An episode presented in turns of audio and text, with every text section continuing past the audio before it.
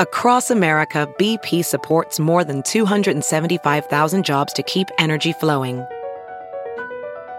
Jobs like updating turbines at one of our Indiana wind farms and producing more oil and gas with fewer operational emissions in the Gulf of Mexico.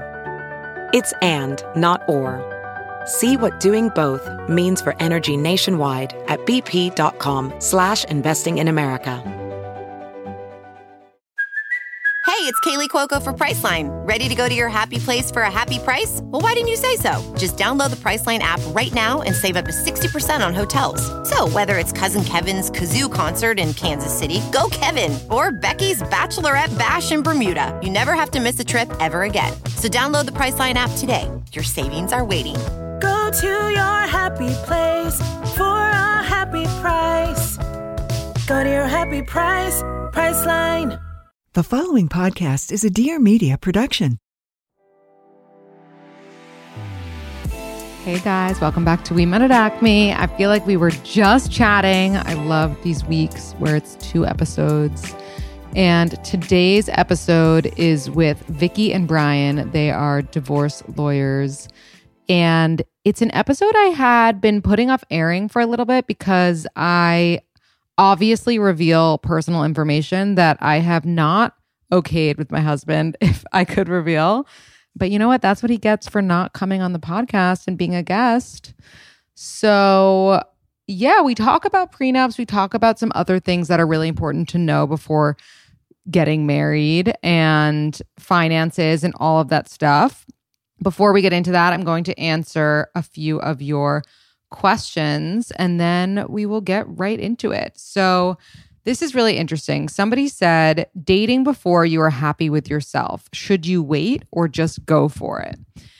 And my thought is that you should go for it. But I was like, maybe my thoughts are rooted in, you know, being a serial monogamist. And maybe that's not fair to say. Maybe people do really need to do work on themselves. I mean, obviously, it's there's nothing bad about doing work on yourself before going into a relationship. And it is really crucial. However, I feel like if we all waited if until we felt perfect at self-love or perfect at happiness before entering any sorts of romantic relationships, we'd be alone forever because we all have parts of ourselves that we're going to never be okay with. And it reminds me of this program that I'm involved in for being sober. And on the walls of some of the rooms and the meetings, it says, um, we will love you until you can love yourself. And that is so sweet and so meaningful. And I feel like that's like a really interesting part of dating. It's like you're never going to love yourself completely. You're never going to be 100% ready for kids. Who knows if you're ever going to be really for ma- ready for marriage? You just kind of do these things and you just take the risk and then you figure it out. And if we all looked back and we were like, "Oh my god, like was I really ready for this?" Like the answer is probably no. And the bottom line is you're worthy of love right now no matter how difficult you might think that you are, no matter what you're dealing with, if you have like debt to pay off, if you are still not 100% confident, if you haven't gone like hit your goal weight, whatever it is, right? If you're not in the perfect career, it, the person who's going to love you, will they love you a little bit more if your life is this amazing thing? Sure, maybe. But if you feel like you are somebody that you would date, that's when you date, if that makes any sense, right? Like I always say when somebody's being so judgmental and on their high horse about people they're dating, I'm like, well, would you date you? Like, would you feel all of the good feelings. If you were dating somebody that had the habits that you have maybe if like you Juul all the time or would you want to date someone who Juuls all the time? Like this kind of stuff. And that's the only thing i would look at when dating but it's really true. And i actually found something on the internet that really blew my mind because of how true it is. It said there are three types of relationships only three Number one, this person is good for you. You want to be a better person for this one. They make you better and improve your life. Number two, this person is middle ground, neither a plus nor a minus. You enjoy their company and you are no better or worse for it. And number three, this person is actively ruining you. The longer you stay in this relationship, the worse you will be for one or more likely several reasons. So, this is so interesting because obviously we want number one, right? We want to seek a relationship that's going to make you better. If you are completely and perfect, like, and nothing else could make you better because you are just so amazing and you love yourself perfectly and you're so great in your career, then you're probably going to end up with number two, you know, this mediocre relationship. But you really want to be with someone who makes you better, who's good for you. And you can only be made better if you have some improving to do. So think about that next time you're being told that you have to be completely happy with yourself before you go into a relationship. Think about the fact that you could be better as a result of being in a relationship if it's the right person. Ironically, somebody asked about misalignment in finances. They said, You've hinted you're more of a spender and Steven is more of a saver. And then they said, Same, lol. Yes, this is very true. I am more of a spender and he is more of a saver. But when it comes to big spends like homes and vacations and things like that, we are always in agreement.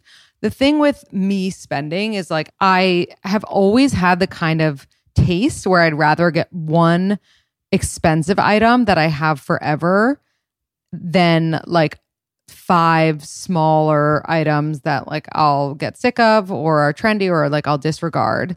And I'm not always perfect at this, but that is the way that I think about it. And Steven is pretty much on board. I mean, he obviously wishes that like I would spend less, but it's what's so important and you'll hear this in this episode is just being transparent with each other about finances. You're you don't have to always be on the same page, but transparency and then as Vikki says, have your own credit card because you can and if you make money that you want to spend and you don't want to have judgment, then you should very well be able to do so because you are a boss bitch. Oh, I also want to tell you guys one story from our trip. So basically, we really wanted to go to, we were staying at this hotel in San Rafael, and we really wanted to go to this beach club in Cannes. And it's very exclusive and it's really hard to get in. And our wonderful travel agent, who's also my friend, could not swing it because we did book our trip a little bit late and it was just really hard. Like it's really hard to get in touch with this club at all because a lot of French people like they don't even answer their phones. They're very much like it's exclusive and we really wanted to get in. And I had heard years ago my gay besties went and they were like it was the talk of the town. They were like Elton John was there with David Beckham, and it was the best day of our lives. And it was so like lush and European. And and so we were like, oh my God, we have to go. Well, I was like, we have to go. And I was convincing Steven to go on this journey an hour away from our hotel to Cannes to try to get into this place. We went to we like when we first arrived, we asked our the concierge about it, and he was like, I texted them. They didn't answer. There's no way you're going to get in. There's just no shot. There's no chance. Like, you shouldn't waste your time and go all the way there because you're not going to get in. And you should not even try. And just like imagine that in a French accent, also. And we were like, oh, like that's a bummer. Like, Steven was like, yeah, like we're probably not going to get in. And I was like, no, we are. Like, if there's anything that I know for a fact, it's that I'm an amazing trespasser and bullshitter and I can like I just don't take no for an answer. And so I was like we're getting in, I don't care. That's what we're doing. Like for example, once we were in Miami and I really wanted to get into this place that my parents used to have an apartment at. It's like a complex because they have this amazing pizza. And I was like we need to get in and they were like sorry, you can't get in and we waited for somebody to open the door and snuck in and sat and got the pizza. So, like, I don't take no for an answer. So, we take a car to Cannes like that morning, and it's like an hour away, and we're going to try to get the ferry because the ferry is free and it comes to like the harbor in Cannes, the port, and you can get on and it takes you to La which is the beach club. But La is kind of like on its own island. It's like a you know private island in the middle of the ocean and so this tender like this boat takes you there but then if you can't get in like you have to leave the island like you can't just like linger it's like when you go on like a gondola or something and you go to the top of mountain like you have to like have somewhere to go or like you have to you know be able to go down the mountain. Otherwise you take the gondola back. And so we get to the island and we're like we don't have a reservation obviously. We had arrived with these women who did have a reservation and they go in front or we're in front of them which is like so awkward. And they're like so what's your reservation under? And we just make it up and like totally bullshit. And we're like oh it's under green. And he's like, I don't see it here. And we're like, oh, our hotel, like our hotel must have messed it up. And he's like, okay, well, like, I'm sorry, we're all booked. And so that was like the guy who was in charge of the day bed. So he's like, we're all booked. And so we're like, oh, fuck. But we're keeping our cool. We're like, okay, like we'll go talk to the restaurant. So we go over to the restaurant. And they're like, do you have a reservation? We're like, yeah, we do. It's under green, like same, same shtick. She's like, I don't see it. We're like, oh, the hotel must have messed it up. She's like, okay, well, that's too bad. We are fully committed. And at this point, I'm looking over her shoulder, thinking about pretending that we're another, other people entirely with a different name that I see on her list. But then I'm like, nah, that's a little risky. So let me go back to the guy with the day beds. The women that we had come over on the boat with had sat. And I'm like, listen, like, why don't you just like give us two beds for now and then if somebody comes because it was like fairly empty we're like if somebody comes we'll get off the beds you can have the beds back and like we'll basically go fuck ourselves. And he's like i don't want to do that because i just feel bad like making you pay for the beds and then making you leave when someone comes. Like it's just not right. I don't want to do that. And that was like morally you know sound and i was like okay this guy respect him respect him but I, like take all my money. I don't care. I need to be here at this point so then I we, I go back to him and I'm like, okay, listen, like it's fine. Like just give us the beds and if somebody comes, then we'll move over to like the couch. There's like this couch like waiting area. And, and finally eventually he's like, okay, fine.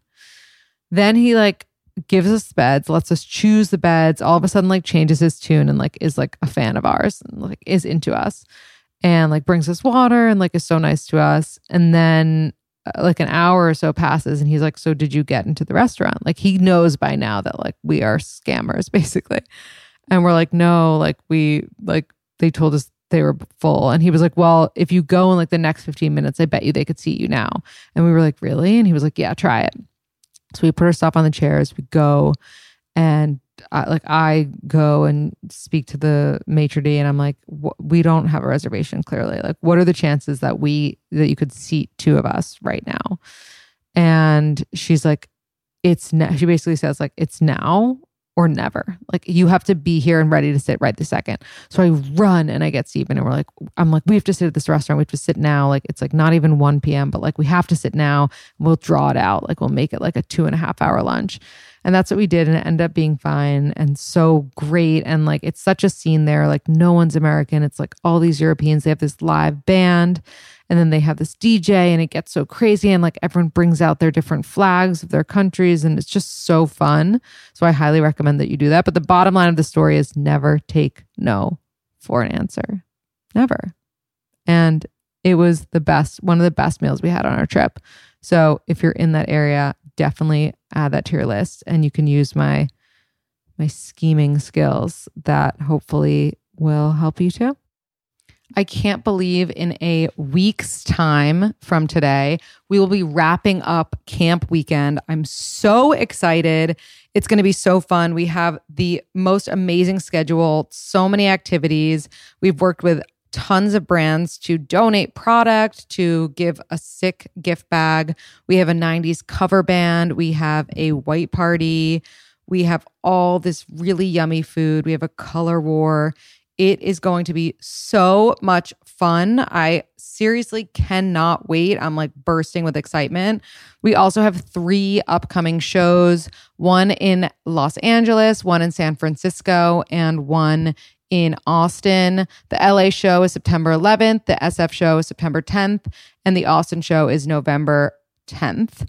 So make sure you get a ticket. You can go to we met at acme.com under the events section to get your tickets there. If you have any friends in any of these cities, spread the word. We're also going to be doing live dating app profile consultations. So if you are in any of these cities coming to the show and you want to submit yourself for one of those consultations, make sure you're staying tuned to our Instagram because we will be giving an opportunity to submit yourself for that, which will be so exciting.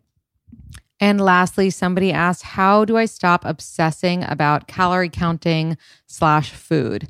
So interesting because I just listened to an episode of Celebrity Memoir Book Club podcast about Jennette McCurdy's book. It's called I'm Glad My Mom Died. And I highly recommend listening to that episode. But in the book, she talks about how obsessive her mom was and made her about calorie counting and how it really ruined her life. And listening to it, you see how detrimental that is and how awful it is to live life that way. And, you know, I I can't even imagine what that's like. And I feel very lucky that I've never found myself in a place to cal- calorie count. But I actually do remember at one point years ago, I had gained weight because my weight fluctuates often. And I downloaded like my fitness pal. And it was so honestly like abusive to myself looking at this stuff every day and like logging what I was eating. And I didn't even want to know how many calories anything was. And when I did have that app, I gained weight because I was so focused in on it. And I think the obsession stops when you stop thinking about this stuff, when you stop getting on the scale, when you do it based on how you feel. And maybe that's like how you feel in your clothes, or maybe that's how you feel when you look in the mirror. For me, like working out is a huge thing because I see myself. I see myself in the mirror at all of these workout classes and I face myself and I'm like, am I happy with the way that I look? And if I'm not, then maybe I should be eating less sweets. Maybe I should be eating, you know, but calorie counting is a perfect way to completely hate yourself and honestly gain weight because you're so like neurotic about it that when you're not count- counting the calories like you're binging and it's it's not good. So I would say try not to focus on it.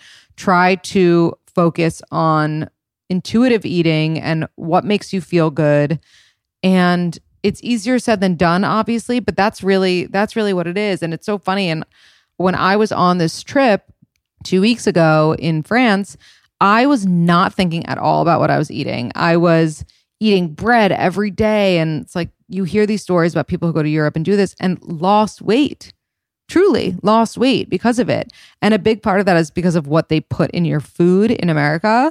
So i think that puts some responsibility on us to like maybe not try to finish an entire portion if you know that it's huge at a restaurant. Like take this take the other half home if you want to or just look at like what kind of food we're putting in our body not how many calories it is but just what kind of food it is. Like does it have a million things uh what's it called? Gums in it and things like that right? Then like maybe don't eat it. But if it is it like organic and it's good for you and when after you eat it you feel good then focus on that you know? Again i'm not a nutritionist and i'm not the person to tell you what to do. So maybe see one if you feel like you're struggling with this. But that's just something that i picked up that has been helpful to me. And without further ado i am so excited for you to listen to Vikki and brian camp is going to be so much fun, but I'm not going to lie to you. It has been a trip making all of these flyers and printouts because I'm doing this workshop there. But I could not be doing it without Issuu. Like, I don't know what I would do. I can't create content without it. It is so crucial. Issuu is the all in one platform that helps you create and distribute beautiful digital content from marketing materials to magazines, catalogs, portfolios, and workshop materials, which is what I'm using it for right now. There's no need for endless scrolling through PDFs. Issuu features your creative in an easy to view way on every device. You just make it once and it can be distributed everywhere without reformatting. So to like your whole company or to the people that you're working on a specific project for. And Issuu also works seamlessly with tools that you already use, like Canva, which is my Photoshop for Dummies, Dropbox, which I use to submit all of my episodes, and InDesign, which I'm still trying to figure out how to use. Issuu helps creators, marketers, designers, and really anyone who wants to make content that stands out. So if you're like, I want to be better on TikTok or I want to blow up on Instagram, become an influencer and get paid to drink coffee, then you should be using Issuu and manifest that shit. Get started with Issuu today for free, or if you sign up for an annual premium account, you can get 50% off when you go to issuu.com slash podcast and use promo code ACME. That's issuu.com slash podcast and use promo code ACME at checkout for your free account or 50% off your annual premium account. That's issuu.com slash podcast with promo code ACME. Our next podcast partner is a website that I've been using for years. So, work with me here. If you love sushi, if you go to a great sushi restaurant, it's incredible. But if you go to a gas station to get sushi or an airport, which I've been guilty of doing, it's not so incredible. It's all about finding the right sushi. And the same goes for finding a doctor. With ZocDoc, you can find the right doctor for you that's in your network and in your neighborhood, one that makes you feel like you're in good hands, supported, and you're heard, even if you're telling them about your favorite sushi place. ZocDoc is amazing because you can also sort it through which doctors take your insurance, which doctors can see you on the dates that work for your schedule, and which doctors are in walking distance of your apartment or home, which is really, really amazing. Like, why would you not be using ZocDoc? It's a free app that shows you doctors who are patient reviewed, take your insurance, and are available when you need them. They have every specialist under the sun. Whether you want to straighten your teeth, fix your achy back, get a mole checked out, or anything else, ZocDoc has you covered. Whatever you're considering doing, maybe it's LASIK, maybe it's just seeing a dermatologist. Maybe it's Botox. Maybe it's therapy. Whatever it is, millions of people use ZocDoc for a reason. And I'm one of them. It's my go to whenever I need to book and find a quality doctor. It's how I found my first therapist. It's how I found my OBGYN. I mean, it's everything. It's everything. And the reviews are so, so helpful because you're not going in blindly seeing some doctor that's not going to even show up, which can be scary when you're looking for a great doctor. So go to ZocDoc.com slash acme and download the ZocDoc app for free. Then start your search for a top rated doctor today. Many are available within 24 hours, which is amazing. That's Z-O-C-D-O-C dot com slash acme. ZocDoc.com slash acme. Well, hello. I'm Katie Maloney, and you probably know me from a little show called Vanderpump Rules. I've been labeled all kinds of things a bitch, a bully, and a mean girl. But there is so much more to a person than what you see on TV. Tune in every Friday as I talk to some of my friends and castmates, celebrities, comedians, medical professionals, and maybe some political figures. And by the time we're done, you're gonna love me. Hey guys, welcome back to We Met at Acme. I'm so excited to be here with lawyers and hosts of the Naked Encore podcast, Vikki and Brian. Hey guys. Hey. Hey, hey, Lindsey. Hey, Vikki. So nice to chat with you. So, for everyone listening, we had actually recorded an episode, but it was before I got married. So, I felt like we needed to re record it we covered a bunch of topics, but now we're going to cover even more topics.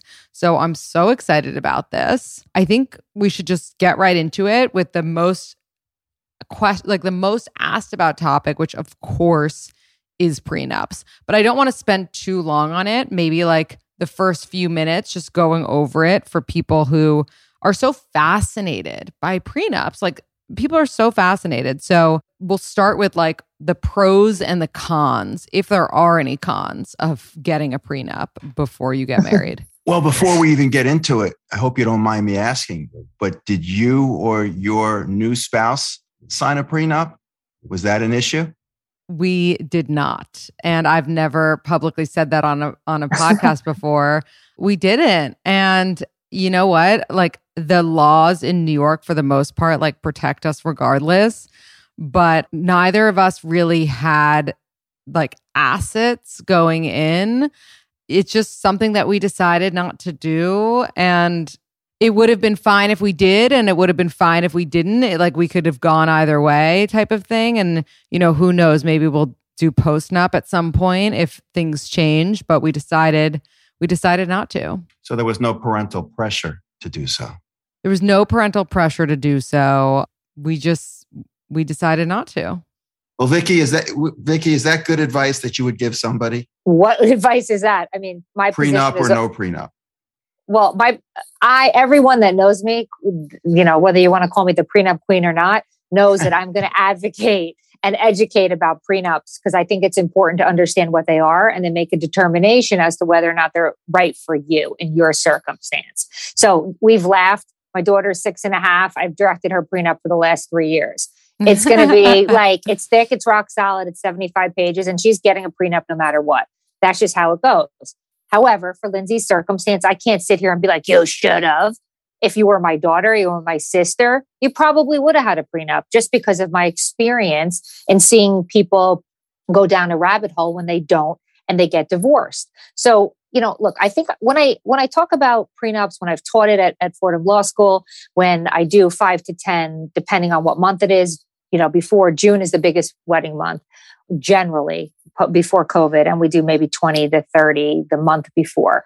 And what I tell most people is an ounce of prevention is better than a pound of cure, right? So understand that if you don't have a prenup, people, the cons are that the laws of the state where you live and reside will take over. So, what does that mean? If one person was doing horribly before they got married and five years later they, they're worth 10 million, well, guess what? It's in the pot. If you had a prenup and you exempted what you earned during the marriage, if it was separate, it's out. So that's an that would be a negative, right? For someone not entering into a prenup that got into all this money and has to share it with their spouse that now has cheated on them. Okay, that's terrible. However, the construct of what really people want to know is I don't I don't even understand what is a really a prenup? Like you just protect what? Assets during the marriage? No. Let's just quickly talk about what a prenup actually is, right? Not get too technical. Everything you have before the marriage, whether you have debt or assets or income, a dog, a big diamond ring, that's not a wedding or engagement ring, a fancy Lamborghini, that's yours. Okay, whether you get divorced or not. And the appreciation of the assets are generally exempt. That's what we like to put in a prenup. What happens with the assets from day one of the marriage through the end of the marriage, whether it's a complaint filed or a separation, is really up to the parties. Half the people say that everything that I earned during the marriage is separate unless we put it into joint name. The other half say we'll throw everything in the marital pot. So what you came into the marriage with, that's fair, you should keep, and the increase in value. But anything we earn, we buy, whether it's separate or together with marital monies, that we will divide in the event of divorce. And then there's the other component of death. What most people don't realize in a prenup, you can put terms about death. So if you're in a happy marriage and everything's going great, are you leaving your spouse something, you know, all of your assets, something, or you're waiving your rights to inherit?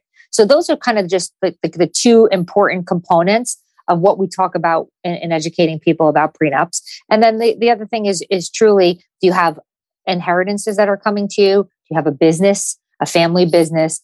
And sometimes those are important assets to protect because they can be commingled with income being derived from them. Mm-hmm. Do you think that if prenups were like required, there would be less of a stigma about getting a prenup? Like, don't you feel like if prenups are so important, why are they not required by law at this point? And is anyone making a motion to make them be? Yeah, I love that question. I'm a huge advocate and proponent. I think a marriage contract albeit a prenuptial agreement or some type of contract where the parties discuss how they want to handle money, how they agree on handling it, keeping it separate or joint. And I think is crucial and important. And I think most people don't do it. So I would love to see some form required. It's like you get a driver's license. You have to take a test before you get your license. There's no test, right? It's not like you're you're not forced to take a test or create a contract before you get married. I've been talking about that for probably the last 15 years and nobody's really listening. I think in the legal system it's kind of archaic and they're just used to the way the laws are, but we're in a technology world. We're in a world of change and I agree in in the fact that we need to continue to educate people and get them like hyped up. Like you're getting married. This is awesome. But like also you need to be smart and you need to figure out yeah. what you're going to do. Mm-hmm. Brian, have you been married before? I have. I, I've been married 17 years and I went through a very, very difficult divorce, a two year divorce. And I didn't have a prenup. I was very similar in mindset to how you started this podcast. We didn't have very much. I was and still am a true romantic and didn't really believe in them and that and, and, by the way and that's being an attorney i mean i knew the down the, the pitfalls of not having it my parents probably mentioned it to me suggested it to me i just wasn't having it and i wasn't even having that conversation mm-hmm. And your divorce was negatively affected because you didn't have one?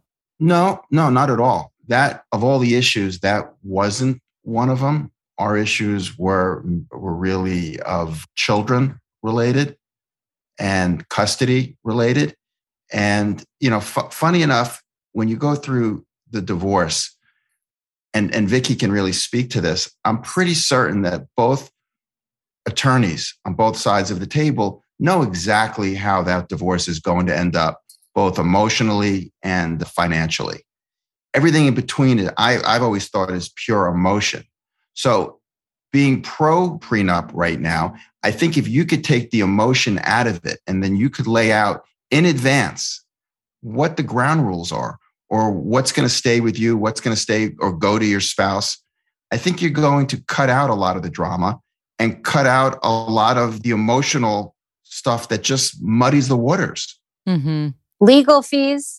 I mean, look, you have to pay lawyers to fight and you have a roadmap and you know what your roadmap looks like and people can change it at any time the minute you put something into a joint asset joint name it's going to be divided equally equally most of the time and then okay fine but at least let you dictate how your assets are divided not the law i think right. that's the distinction which most people don't understand and the other thing is when you're going through a divorce when it is emotional i don't believe either party is, is really thinking intelligently or they're not in the right frame of mind to really, well, certainly not in the spirit of the marriage in the first place.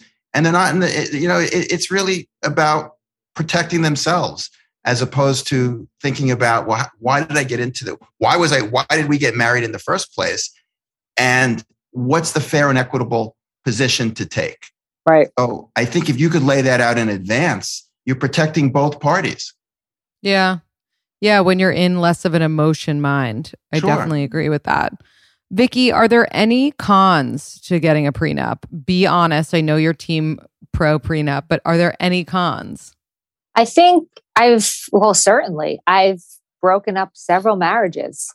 And it's not me per se, right? It's representing and advocating for a client when I think, let's say it's the breadwinner that he's being taken advantage of, or she is marriages don't always happen when you enter into the prenup realm of discussion. So certainly that can break up a marriage, but I think it's for the good in the future. I think sometimes people feel like it's a financial marriage and it's not it's not one of love and emotion when you're bringing it up so it definitely can damage i think the connection between the parties and certainly that's never the intention that also can impact i think the discussions and the ultimate relationship because i think people think you don't trust them when you ask right. them to enter into a prenup. And I think mm. that could can impact people for a, a long time. Mm-hmm. How do you make a prenup fair to the partner that earns less? I'm a big believer in sweeteners, I call them, and making sure that the less moneyed spouse and the person that doesn't have as much income coming in feels better. So I do it in a couple ways. The house is the biggest issue for most people. It's the house, it's alimony, and it's possibly if if the other person isn't leaving them any assets and they die during the marriage, how do they survive? So I like life insurance as a component to make someone feel good if they're in a happy marriage. Then there's no divorce, they get life insurance. Number two, the house, because they can't afford a house or spend as much money on, on a house because of their income. They get to either stay in the house if there's children or for a period of time. They get a life estate. So some benefit for them. And then alimony, never waiving alimony if you make less. It's to be decided at a later time so that you know you'll have an opportunity to maintain the lifestyle that you enjoyed during the marriage after. Mm-hmm. So, bottom line for prenups is that we recommend them. And then, what about post nups? Is that a thing that actually happens, or people just say like, "Oh, I'll do it later"? You know? I, I think if somebody doesn't enter into a prenup, it's much harder to get somebody to to execute a postnup after their marriage. There's no leverage, right? You're going to get married. You you want to talk about how your marriage is going to go, and I'm not going to sign it unless we get married, and blah blah blah.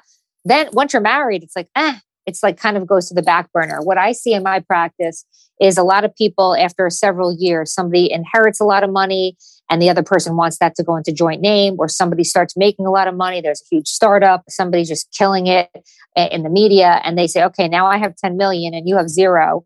And if we get divorced because we're a little rocky, what happens? So that's when somebody would say, okay, listen, let me contact a lawyer. Let's just discuss what a postnup looks like. And it's the same concept as a prenup. It's just you're doing it during the marriage. Right. And so that's prenup stuff. We're going to table that and we're going to go into more pre marriage, then marriage, then divorce stuff. So, Brian, what do you think like are some conversations that you need to have with your significant other before marriage? Well, you just addressed that. I think one of the most difficult conversations is the, is the prenup. Mm-hmm. I mean, that's a tough conversation to have, but it really is a critical one. And as Vikki just explained, even if two people are going in with very little combined assets, it's what can come later and setting the ground rules and expectations. So I'd say that's again being the most difficult and probably the most needed conversations. Obviously, the other ones are as the marriage progresses, children. But mm-hmm. you know, these are all conversations that are natural and probably already happened if you're at that point. Yeah, and for mm-hmm. me, I can add, Lindsey, that you know how are you going to handle finances? Are you are you a Corvette, you know, kind of spender? Are you a Lamborghini spender? Right? Are you going to save? Or are you are you know going to spend all of our money? When I have a child, can we even have a child? Are you going to stay home? Or, or, or you know you're going to go back to work and we're going to talk about a caretaker how do we budget our money when it's actually coming in because so many people don't even create an expense chart and figure out who's going to contribute to the household expenses. So I get into the nitty gritty with people. And I wrote a book called The Premarital Planner. And I feel like people need to sit down and really talk about their roles in the marriage, what's going to happen and when do they want to try to have children, figure out who's, you know, how do they handle money? Because so many people are raised differently, right? I was raised to spend everything. I wasn't raised to save. And I had to learn that no, you know, it's got to be the 80 20 rule, 70 30 rule. So for me, that was an important component, you know, to discuss with my significant other because I, I really, you know, didn't know what to do with money. And then how do you invest? A lot of people don't even talk with their eh, advisors, only either the moneyed spouse does. I like when couples say, let's talk to our, you know, investment advisor, our broker every few months together. So I understand what the investments are are we taking risks? Or are we not you know not risk risk tolerant? And do we have insurance? Are we protect, you know providing for each other in the event somebody passes away life insurance and and health? And you know what does our automobile insurance look like? What are the costs? Because i see so many people that are stay at home moms and sometimes stay at home dads now that don't know much about the finances. And that scares me you know, for our culture because you need to be invested in the marriage, whether you're not making those financial investments. I think being privy to them and understanding them and how your financial life works. So I think those are really important components for people thinking about getting married. 100%. Our next podcast partner is a product that I literally use every single day. I started taking athletic greens because I didn't want to take a million different vitamins. Plus, I can't even remember to do that. And my friend had recommended it. She said that it makes her feel amazing and she actually likes the taste. So I was like, okay. And I started doing it just one scoop of athletic greens with some water, mixing it up in my cute little athletic greens bottle. I throw in some ice too because I like it extra cold and immediately had more energy. And I was like, wait, how how is this possible? It's because when you drink athletic greens, you're absorbing 75 high-quality vitamins, minerals, whole food, sourced superfoods, probiotics, and adaptogens. It's so amazing. And you can add it to your breakfast in the morning. You could do it like first thing before you work out it actually tastes good. Like I was shocked because I'm just not a greens girl. I just don't like the taste of like these celery juices and gross things. But athletic greens actually taste nice. And it's a really great small micro habit with big benefits. It's just one scoop and then you pour in some water, like a glass of water, you mix it up, and that's it. And it costs you less than $3 a day to invest in your health. Right now, it's time to reclaim your health and arm your immune system with convenient daily nutrition. It's just one scoop in a cup of water every day. That's it. No need for a million different pills and supplements to look out for your health. To make it easy, Athletic Greens is going to give you a free one year supply of immune supporting vitamin D and five free travel packs with your first purchase. All you have to do is visit athleticgreens.com slash acme. Again, that's athleticgreens.com slash acme to take ownership over your health and pick up the ultimate daily nutritional insurance. If you're thinking about getting married one day, maybe soon, whenever, couples therapy is an amazing, amazing resource and option for you to do before you get married. And that way you can avoid what Vikki and Brian are talking about, aka getting divorced. It is an amazing thing to do. It just really opens your eyes to your relationship.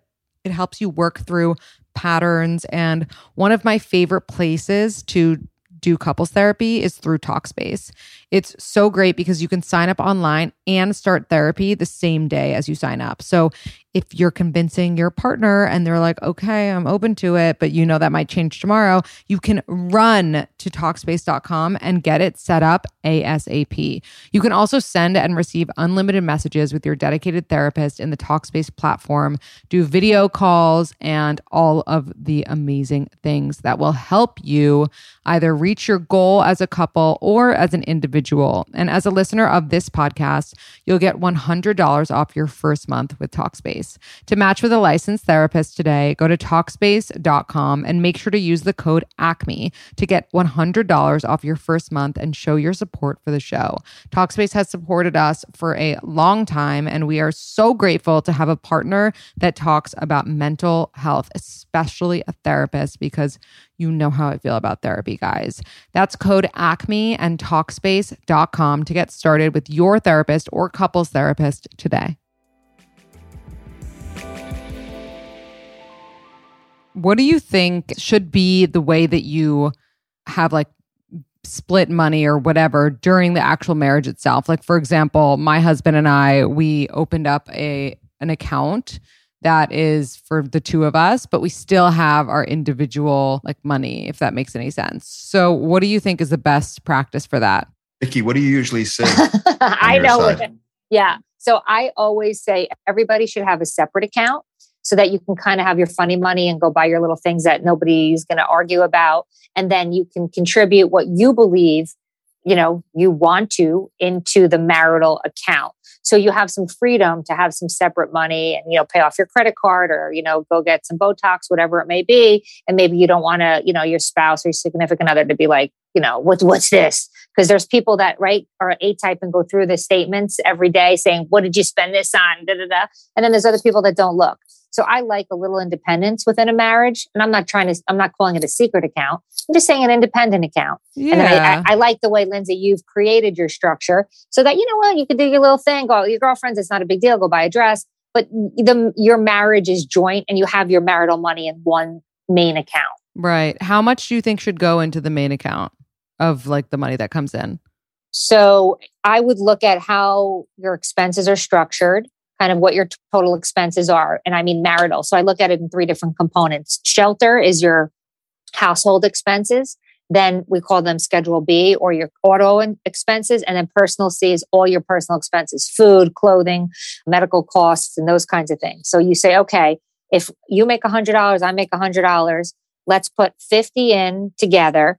Let's put 20 $20 into our own accounts. And then the rest we could either invest, right? Or save for a rainy day. That's what mm-hmm. I generally say. And, and the percentage could change, but I, I think that is a fair way. So if somebody's making a million and somebody's making 500,000, it's fine. If somebody's making much less, well, you know, you, you may want to think about your percentage. Mm-hmm. And what is your current relationship status at the moment, Vikki? Oh, I'm happily married for, it'll be going on 10 years in August. Mm-hmm. And you have a prenup? Oh, yes, it's very thick. I don't and think Brian, you've ever shared that, Vikki. I don't think you've ever shared that on our podcast. I've tried getting I into have, that, and you. I have. No, I've tried getting into that, and that is you. Every time I bring it up, somehow you change the subject. And listen, you, and it was no. I I I always talk about this. I'm I look if I didn't, and Lindsey asked me, and I'm like, they call me the prenup lady, the queen, whatever. Like to me, then you're a fraud because yeah, I'm you have advocating. To practice what you preach. Yeah, yeah I'm advocating this. So like I have to, my daughter will, you know what, whoever. So I think what people need to understand is it was the worst conversation that I've ever had to have, even though this is what I do for a living, because it makes the other person think like, oh, you don't trust them, right? And it was like, no, it's not about that. It is just about I don't know where we're going to be in our lives. You could leave me. My husband's younger than me, so I use the the real concept of hey you could i could be old and gross and you can go leave me. And you know what? That wouldn't be fair that i'm working 10 years longer than you and i've amassed this wealth and you've amassed this. So we should go our separate ways. So we found a way to get through that and we're very happy and we talk about money. To me it's just I, and and exactly how i explained to him how our marriage would go it has gone that way. And we talk about it. Hey i want to buy a stock. You want to put in money? I want to put in money? Great you want it to come from me? Great. I, I try to live like a co commingled unit, although I have my separate money and he has his separate money. Sure. Brian, you had some thoughts on this question we discussed briefly before recording, which is someone asked what the most common professions that get divorced. What do you think? Well, by far the entertainment industry. Mm-hmm. I think the higher profile you are, the more options you have, the more there's a chance to step outside the relationship or the marriage. You know, that famous line is that people are only only as loyal as their options. And, you know, someone sit in the middle of, of Iowa or Ohio or Idaho who's, you know, small town, married, their spouse has a job, they come home, it's just the two of them in this small town. There's probably not much going on. The options are probably very limited. Now you take someone in the music industry who's an entertainer or a performer or an actor. Well, it's a whole different landscape. You know, every day, eh, almost every hour, there's an opportunity. And I think it, you know, at some point, I think that they're going to, my bet is, is that they're going to take advantage of that situation or at least spread their wings a little bit until they realize what they want. You know, it's a learning process too. Sometimes all that gold doesn't glitter. Eventually, they'll come back to what's important. But I think the uh, distractions along the way, the options along the way, create challenges for those so interesting because I like the Iowa example. Like, I'm like, I'd be more likely to cheat in that case because I'm so fucking bored. There's nothing happening. like, the, eh, you know, it's like that's the kind of situation where like you're at work and like the secretary all of a sudden seems attractive, but like there's just nothing else happening. I feel like that also very much depends on like the strength of your relationship. Like, you know, I think we're always going to have options like entertainment industry or not, you know, like you're always going to continue meeting people. And I feel like if you really value what you have at home, then like you're less likely to to cheat, but I I know that that does make sense that like of course that's the most common profession of people to get divorced. I don't know, Vikki, what do you think? I definitely think flight attendants, they're just meeting people all the time. And, you know, one flight here, oh, hello. So I definitely think they have a high rate of divorce. And I think bartenders, they're always meeting people at the bar. And if you work in that environment, it, whether you're interested in in that or not, or that's just really you're trying to make money, I think the options are plentiful. People drink, they make some bad decisions. Not that it's an excuse, it's a fact. So I definitely think those are two sectors that we would see a very high divorce rate. Mm-hmm. So, one last prenup related question. If you marry someone who's significantly more wealthy than you, significantly, is a prenup still advantageous to you? Only if the terms are fair. So you asked the Mhm. question earlier, like, how do you make it fair? Well, are you getting the house, even though it's in separate name? You got to fight for that, or a life estate. You have to make sure you're not waiving alimony and that you're going to get something each year in the event of divorce. Are you asking for a percentage of his income or an increase in assets that are acquired during the marriage, even if they're separate? So you have to have a good negotiator on your behalf. Otherwise, absolutely not. The answer is refuse to sign a prenup and see what happens. Mm-hmm. So being a lawyer is like not the most romantic thing, especially when you're talking about divorces. Has your work, you know, either of you made you more pessimistic when it comes to relationships? I know Vikki, you're in one, but Brian, like, what about you? Assuming that you're not in a relationship at the moment, but you tell us. No, I don't think it's made me more pessimistic at all. I, I think, if anything, it's got nothing to do with the actual profession or, or, or what I do, but rather just age and maturity. You know, I think you're young and dumb.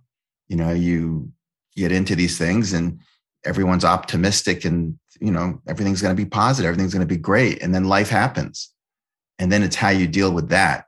And I think that's the learning curve. And you go through life, you get, you know, experiences, you get a little bit bitter. And I just think you look at the world a little bit differently as you age. Mm-hmm. I mean, I could say from my experience, I've learned from what goes wrong in people's relationships and tried to make it more beneficial for me and mine. So that's been actually a positive. I think the stress of divorcing people and negotiating their prenups in like a very difficult time has emotionally impacted me. And I think it, it was hard to kind of go home, right, and not be stressed. But I tried never to take it out on my spouse.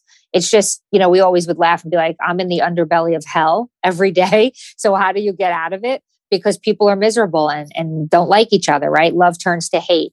So I think it's just about managing it and figuring out how to learn from people that make mistakes to teach your other clients how not to do that again and also take it home and and and and be in a loving relationship because look there's nothing better than being happy and when you see people unhappy it, it's really sad so yeah this is definitely not the easiest profession to be in Yeah, Lindsey, a good stat, and I don't know the answer to this, would be to poll people that went through a first divorce with no prenup and then ask these people as they enter into their second marriage If You they would would- have one. if they would have one Yeah. or did they?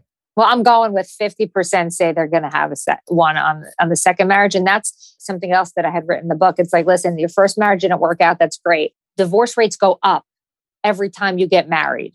So if you if you're getting married for a second time and you're, the divorce rate's about 63% shot that you're probably going to get divorced i would recommend especially if you have children from a prior relationship to actually think about executing a prenup. Like i just the, the cons don't to me will be very minimal Do you think that young love leads to more divorces than anything else? I think dumb love is a problem and probably causes people to divorce without protection more Like often. because- young love, though. yeah, young, like Yeah. 20s. Yeah. yeah, I mean, yeah, look, because you're not the same. At, you know, you're in your 20s. Brian and I talk about this on our podcast, The Naked Encore, all the time. I'm like, who was I in my 20s? Who am I in my 30s? Who am I in my 40s? You change. You have different, you know, interests. You know what? You, your body changes. You have a baby. Things change. Your personality, your hobbies. It's all. It, it- you don't know. You can't see the future. So I feel like what you loved about somebody in your 20s necessarily won't be what you loved about them in the, in your 30s. So I definitely think it contributes to the divorce rate for sure. Mm-hmm. I'd love to speak to the attorneys on both sides of that recent marriage from last week, Beckham and Peltz. Uh, yeah. Oh, you know, hilarious. Brooklyn Beckham, and because they're very young, and you're talking one side, you know, a multi-billionaire, and the other side on the Beckham side, I, I think I read they're worth about half a billion, and you know, for sure there was a two-way prenup in that. So I would love to have gotten that perspective. Definitely. I feel like that's almost the kind of thing where like it doesn't even go to like Nicola and Brooklyn. Like it's something so above them that like it just gets handled. The corporate And, like- merger at that point. Exactly. Like they just like they walk in and and someone's already signed on both of their behalves. Like Well, well, they'll sign it, but it's definitely true because a lot of time it's the generational wealth. It's the parents and the grandparents that want to protect the assets, the trust. And I have meetings with families. You know, it's not just one person. It's like a contingency comes in with you know a ton of wealth, and they're like, "Listen, this is what we need to protect, and you need to protect it." And then the the client comes in, and she's in like her twenties, and she's like, "Yep, this is what I'm signing." And then they, I talk to them about how they handle it with their spouse because it's so hard, it's uncomfortable, and they're like, "Listen, my parents won't let me, ma- you know, marry this person, and they're paying for the wedding unless I sign it." So I always work with them to try to tell them, like, "Okay, let's have this dialogue. I know it's stressful, but you know what? Sometimes you got to do certain things, and this is how you're going to handle it. And you know, you have to get through it." So yeah, Mhm. I definitely think that's that's something that happens a lot. Would you, if you were in love, let's say both of you are in the situation, you're in love, this is like the person that you want to be with forever. You know, everything's perfect, but they refuse to sign a prenup. They're just like, it's me or the prenup, you know? Like, I don't know if anyone's ever said that, but what are you choosing? First marriage. Yeah. You're going for I- love, Brian. I'm answering your question. Yeah, You're going well, for I love. did. I, I I certainly did. And would I do it again? I don't know. I mean, there is this Mhm. side of me that is just you know that true romantic, as I said prior. But the business side of me, the attorney side of me, at this point in my life, would probably say check, please. You know, Yeah. I, I would probably check out because I've gone through it. I've gone through the wars. I've been beaten up on both sides. So I probably would walk away from a situation in my 50s. right. In my tw- in my 20s, absolutely not. I would I did. I Mhm. jumped right in. All right, so I'm going to answer the question a little differently. I'm going to say if you're in your 20s and you're the guy and you make more money, you say, let's live together and not get married. If you're the woman or there's another guy that's right, if, if it's a same sex marriage, I would say I'm walking. So I guess it really depends on the circumstance and, and who makes the money and who doesn't. Yeah, but the flip Mhm. side of that, Vikki, is is is right now I'm in a relationship for almost four years where you know, four years together, we could certainly say, okay, it's great. We love each other. You know, let's solidify this and get married. And we we both are taking the position that why? Why get married? Why deal with the prenup? Why deal with any of that stuff? You know, I'm independent. She's independent. We both have our own children. There's no, re- uh, and again, gr- agreeing with Vikki here, just at the later stages, there's no reason for us to get married at this point. There is no reason for us to deal with prenups. Right. But doesn't society tell you when you're young, like you, this is what you do? You get married and you have kids. And I think that's Lindsey's audience is, you know, listening and saying, like, well, I don't know. Should I enter into a prenup? Like, is that what I should do? Should I just get into a cohab agreement and just live together? I want to have kids. We want to be Mr. and Mrs. or Mrs. and Mrs. Right. So, I mean, that's the question. And I think the answer is, does it work for you? Like, what's your circumstance? Because it's hard to sign a prenup where you get nothing in the event of divorce and you got to deal with that. Yeah, but in your 20s, I can walk away from a marriage and a prenup right now. But it's a tougher decision in your 20s because you haven't had children yet. You're certainly more optimistic about the future. You, you know, you want to get married, you want to have kids, and you, you want that white picket fence and live happily ever after. So it's a tougher, tougher thing to walk away from in your 20s. Now Yeah, it's a I- lot easier for me. I think for better or for worse, society still has that hold on a lot of us that makes us feel like we can't start having a family until we've gotten married. And you know i think even even friends of mine who had babies during the pandemic without having been married have now legalized it and gotten married. So i think there is this pressure whether it's a good thing or not that you have to be married if you're going to start a family. I think if you're not going to have kids, it doesn't really matter what you do, just societally, right? But I think when when there's like starting a family involved, people feel as if they need to be married still. Parents feel as if their kid needs to be legal to be a, you know, a mother and something like that. I just feel like that's still very much a thing.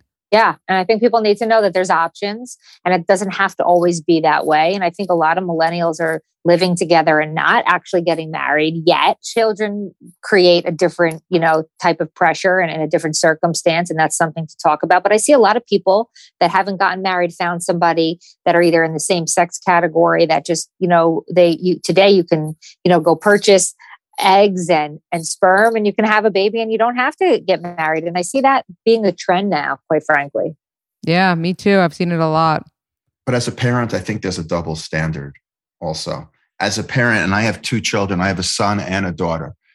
My son is 27 years old and he is in no rush to settle down. I'm happy to see him work hard and play hard. My daughter is 23 and I look at it a little bit differently. And I don't think I'd be very happy with her living in a situation or having children without being married. So there Yeah. is that, you know, Double parental standard. viewpoint. Yeah. All right. So now going t- from marriage to divorce, have you ever felt like a couple gave up too early on their marriage? Definitely. Definitely. I think it's easier sometimes to just end it and figure out how to get divorced than putting in the work and going to therapy and trying to figure out, like, hey, what's really wrong? Like, we love each other, but you know, this isn't working, or you're not communicating, you're not coming home, you're working too hard, you want to go out with your friends, you're partying. So, yeah, I think it's hard to stay in a relationship and really dig deep to like our childhood wounds. And I've seen so many people. It's the first thing I say to say to my potential clients: Are you still in love? Can your marriage be saved? Because if so, you need to go to these therapists and go on your merry way. I'm not a divorce starter. I, I finish the finish it, but I'm not here to to create more problems. And I think a lot of people are scared to kind of dig deep, and it's just easier for them to be like, let's end it and just move on. Yeah. Ego plays a big part of that as well, I think. Have you ever seen a couple like fall in love through the divorce process and be like, oh, forget it. Like, I just want to be with them? Oh, yeah, reconciling. Oh my God, it happens quite a lot. I've also married and divorced three people in my career, which I thought was wild, like crazy cantankerous divorces. Like I was, I was in a mediation once, and a coke can came flying, and like it, it was nuts. And then they're like, they got divorced, and they like, called me back. They're like, the wife was like, "We're getting married again." I was like, "What? You, you guys were like killing each other." yeah, we like we realized that we're just hot blooded and we just like didn't know how to deal with our emotions and we just love each other. And you know what? Absence makes the heart grow fonder. And in that case, yeah. So I've definitely seen people. Was You know, that one of your New Jersey housewives, Vikki? Ah, uh, not that particular case, but yes, I, I have represented several of the housewives. And I think people sometimes, when they realize there's finality to a divorce, they get nervous and like, okay, you know what? Maybe we can make this work. And I, you know, I like it. I think it's pretty cool as long as, you know, they're doing it for the right reasons, not just like, oh my God, I'm going to have no money. Let me just stay Right. in this marriage, right? It's actually that I, we love each other and and we want to make it work. And I'll forgive you because you cheated on me because it was a symptom, not a cause of the relationship breakdown. what are the top five reasons that you see people getting divorced? Or you can give me like top three if that's easier. Yeah. I, look, I think money is a huge problem factor. Losing a job, overspending, right? I think it's that's the first thing I see. I see number two, communication. I feel like people don't know how to communicate properly. And I'm seeing it all the time. It's like you have a problem with somebody. It's like not F you. It's like you hurt my feelings and please, you know, can you improve? So that breakdown of communication dissolves the respect, dissolves the loyalty, dissolves, you know, your ability to want to be together. And I think that's a big, big problem. I think getting married for the wrong reasons is my number three. I think people kind of fall in love for looks. Sometimes it's like somebody, you know, buys you nice gifts. You don't look into the family enough. You don't really get to know the person and you just jump on board and like, let's do this. You know, maybe we're attracted to each other physically. And I just think that they're not really thinking of the future. And that really hurts people in the long run. And to add to that, Lindsey, not just that they didn't know the other person. In my situation, I feel I didn't know myself at that point. I met my ex wife when she was 17 and I was 20. And I was young, you know, I was married young. And again, she was pretty. We were having a great time. Let's get married and have a family. It was that simple. You know, I didn't, I had no idea who I was. I had, I really didn't even know what my goals were in life. I really mm-hmm. was a kid. And I, I think, and I think we addressed this before for a moment. the maturity, you know, you just, when you start looking at things from a more of a mature view, and when you really know yourself and what's important to you, you got so much of a better chance to stay in that marriage and to make it work. But if you don't know yourself, it's it's just it's not happening. Yeah, I agree. That's why I think there's no rush in getting married young at all. Speaking of young and marriage, do you think that Gen Z and like the upcoming generations are going to have less divorce because they seem to be getting married a little bit later? Or do you think that there's still the same risks? I think the same risks exist. I think people are living together and not getting married quicker. So I think that would impact the divorce rate. But I feel like, look, we're humans and, and it's tough to be in a relationship. I don't know about Lindsey. You may be in like in wedded bliss still, which is awesome. But you know, look, real life happens. Somebody passes away, you know, you lose a job. Things happen and your marital foundation can can sway. And you have to be strong individually, you have to be strong together. And it's tough. So I don't think relationship issues are going away. I don't think divorce is going away, unfortunately. And I think it's just getting smarter about who you are, dealing with your issues, going to therapy when you need to, and you know hitting things head on so that you can you know have a, a long term marriage i mean nobody gets into a marriage to get divorced right? right so it's like how do we figure out the panacea for uh, everybody that's young to to say okay well i don't want to be that statistic so help me and that just starts with within and, and how you were raised and, and dealing with your issues because we all have baggage but it's tougher on these kids i think in these generations mainly because of social media which we didn't have Instagram, Snapchat, TikTok. I mean, I'm on these apps every day, and the girls I see, the guys I see on these sites, they're just putting themselves out there. We didn't have that. I, again, it goes down to the opportunity and, and then the dating sites that we didn't have. Right. But I also think, you know what, Brian? It's like more, and Lindsey, it's, it's like they don't talk. Nobody communicates. Texting right. is not communication. Like Nothing. get yeah. in person. And that's, I think that's the problem. It's like, this is what I look like. It's not a filter Like that's to me the gens and like the the problems that that everybody I'm seeing has because they don't even know what you look like. They don't really know who you are. You can put in a bio anything and there's no authenticity anymore. Right. The like physical component of connection, not even sexual. All right, two more questions. Are there any divorces that truly come as a complete shock? And maybe it's like a public divorce that we can all discuss or something that you've dealt with, you know, privately in your profession. Hmm. I feel like I, it's question. hard to, yeah, it's hard to surprise me, but because I've heard like some really wild stories over the years. I definitely think I've seen people that I thought were rock solid from the outside. And when they call me, they're like, Vikki, I need to talk to you. I'm like, oh my God. Mm-hmm. Is everyone mm-hmm. okay? Yes, everyone's okay. Is, is are you getting divorced? yes, I need to talk to you. So I, I have definitely seen that a lot. in people, I represent a lot of people I know. So it also is a little, it, it's, it is shocking when you think they're in a good space. But mm. you know mm. what? I always say you never know what's going on behind closed doors ever. You just don't. And to don't. pretend you do is a joke. So, you know, a lot of people want to pretend to the outside world. And when they're with their friends, like everything's fine. And, you know, I'm, I'm dealing with a couple celebrities' divorces now. And, you know, sometimes you can see the writing on the wall before they see it. It's like they hooked up for, you know, whatever reason, sex and, and partying and this kind of thing. And then it's like, no, it's not going to last. So why get married? What people do. And then it just, it just ends in a bit of a disaster. Yeah. What's your uh, last question? What's your number one piece of advice for women specifically in divorces from both of you, actually? Hmm. It's a great question as well. I would say, as Vikki mentioned, I, I, I think the independence is so critical pre-divorce and even post-divorce. You know, educating themselves through the marriage so they're not surprised on the finances. So they know where their money is being spent.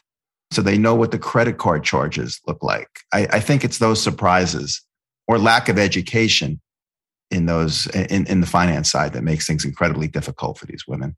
Mm. Yeah. And I would say shelf the emotion and look at it as a business deal. the more you can do that and take the emotion out of what you're about to go through, as hard as it is, go to therapy, talk to your friends, whoever it may be, your priest, your rabbi. Look at the divorce like this is a business deal. And, and I, most women I know are savvy business women and they have the ability right. to do it. So if you can do that, you will be much better suited all around emotionally and financially to get through a, duff, a tough divorce. Love it. Agreed. Agreed. Take the advice of your attorneys. If you're at that point where you where you're both represented by attorneys, take the advice. Don't fight with your own attorney. Yeah, agree. Hire them for a reason. Brian and Vikki, it's been so great chatting with you. Can you leave us with a quote or piece of advice, just one last piece of advice that we can take with us? I think communication is everything. And if you're at the point where you are going to settle down, you are going to get married, you've got to be best friends. Make sure mm-hmm. you are. Mm-hmm. I have so many pieces of advice that I love to what tell. What was the people. every dark cloud?